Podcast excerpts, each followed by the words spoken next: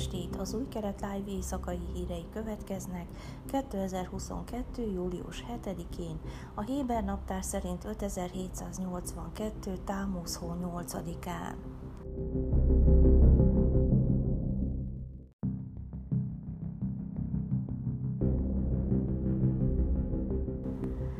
1951 óta először Izrael és Törökország egy új megállapodás keretében kibővíti kétoldalú légi közlekedési forgalmát, közölte a közlekedési minisztérium. A minisztérium közleménye szerint a megállapodás eredményeként várhatóan az izraeli társaságok számos törökországi célállomásra újraindíthatják járataikat a török társaságok izraeli járatai mellett. A légi közlekedési kapcsolatok stratégiai eszközt jelentenek Izrael gazdasági fejlődéséhez és az ország regionális pozíciójának megőrzéséhez, mondta Merav Mihaeli közlekedési miniszter, hozzátéve, hogy folytatjuk az Izrael és a régió országai közötti gazdasági és stratégiai kapcsolatok erősítését és előmozdítását. Az új megállapodás néhány nappal azután jött létre, hogy Izrael isztambuli gazdasági hivatala bejelentette, hogy augusztus 1-én folytatja működését azt követően, hogy 2019 nyarán drasztikusan csökkentette törökországi tevékenységét. Az isztambuli gazdasági ataség munkájának újraindítása mintegy 1540 izraeli vállalatot érint, amelyek jelenleg a török piacra exportálnak és elősegíti üzleti tevékenységük megerősítésén ezen a jövedelmező piacon. Törökország az izraeli gazdaság negyedik legfontosabb kereskedelmi partnere, és 2021-ben az ötödik legfontosabb export célország volt. A két ország közötti kapcsolatokat az elmúlt évtizedben hullámvölgyek tarkították.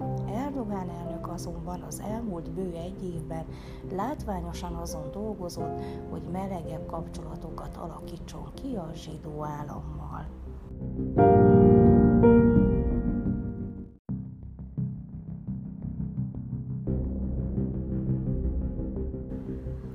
csütörtökön újabb akadályt hárított el az Egyesült Államok vízummentességi programjához való csatlakozás felé, miután Ayala Chaken belügyminiszter és Omer Barlev közbiztonsági miniszter kulcsfontosságú információ megosztási megállapodást írt alá Washingtonnal, jelentette a Wynet.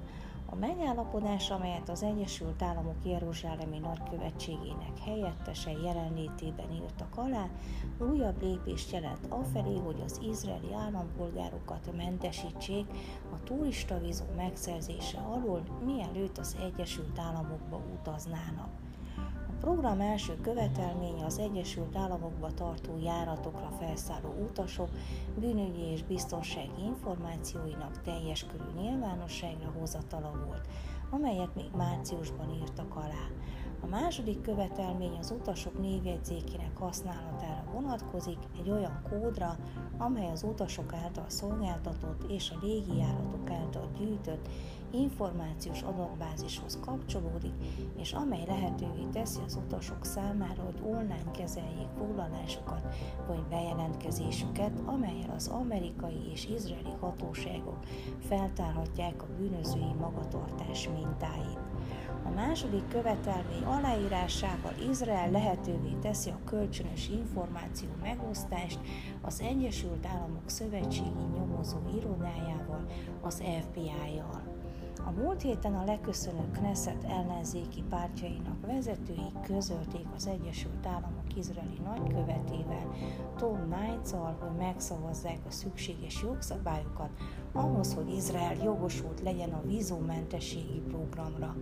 A jogszabály előmozdítása azonban akadályba ütközött, amikor az ellenzéki pártok mégis megtagadták a törvényjavaslat támogatását a Knesset feloszlatása előtt.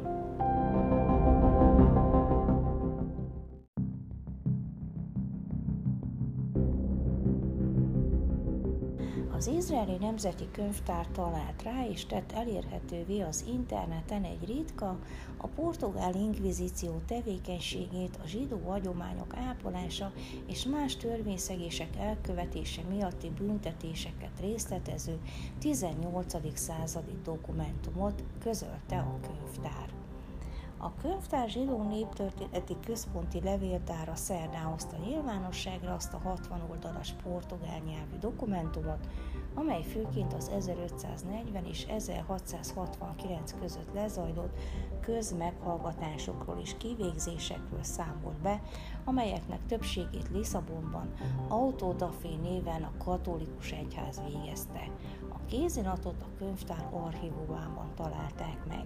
A dokumentumokban részletezett áldozatok többnyire akkoriban megtért keresztények voltak, akiket zsidók szokásaik fenntartásával vádolnak, de köztük vannak ókeresztények is, akiket szodómia, bigámia, tiltott könyvek birtoklása és szentségtörés elkövetése miatt találtak bűnösnek, áll a könyvtár közleményében.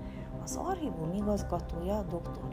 Ben Gedália szerint a ritka leletek megvilágítják a zsidó történelem egy összetett fejezetének valóságát és a katolikus egyház szabályainak szigorú betartatását.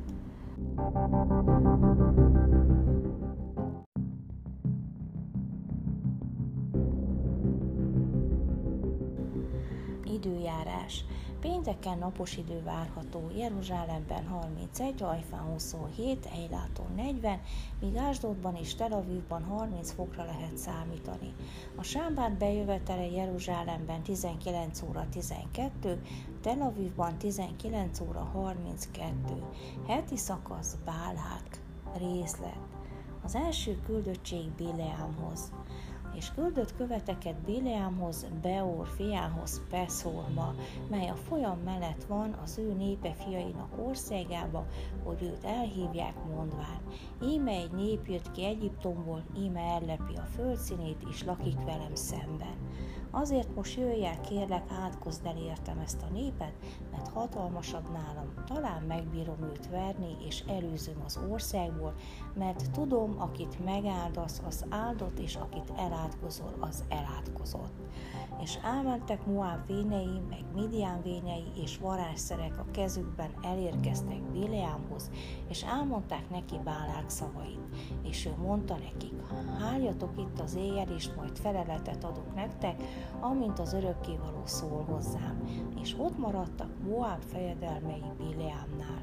És eljött Isten Bileámhoz, és mondta, kik ezek a férfiak nálad?